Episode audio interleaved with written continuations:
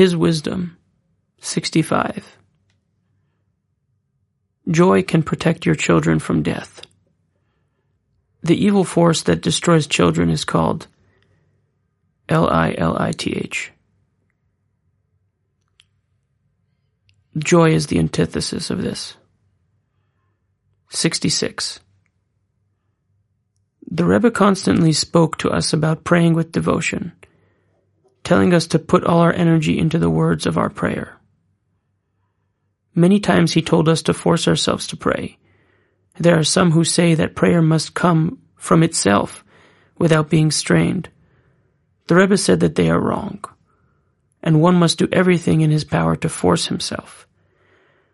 When a person prays with concentration, binding thought to word, bending his ear to hear what he says, then his strength automatically enters his words. All your energy anticipates the time when it will be drawn into words of holiness. When you focus your mind on the prayers, this strength rushes to enter the words. By concentrating on the words, this strength will enter your prayers without your forcing it.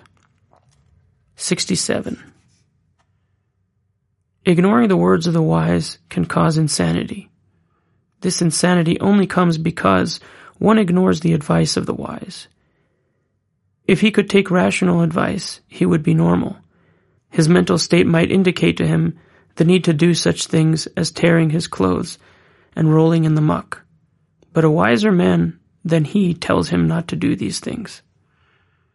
If he would only subjugate his will to the wise, his insanity would disappear. Therefore, insanity results only from ignoring the wise. Understand this well.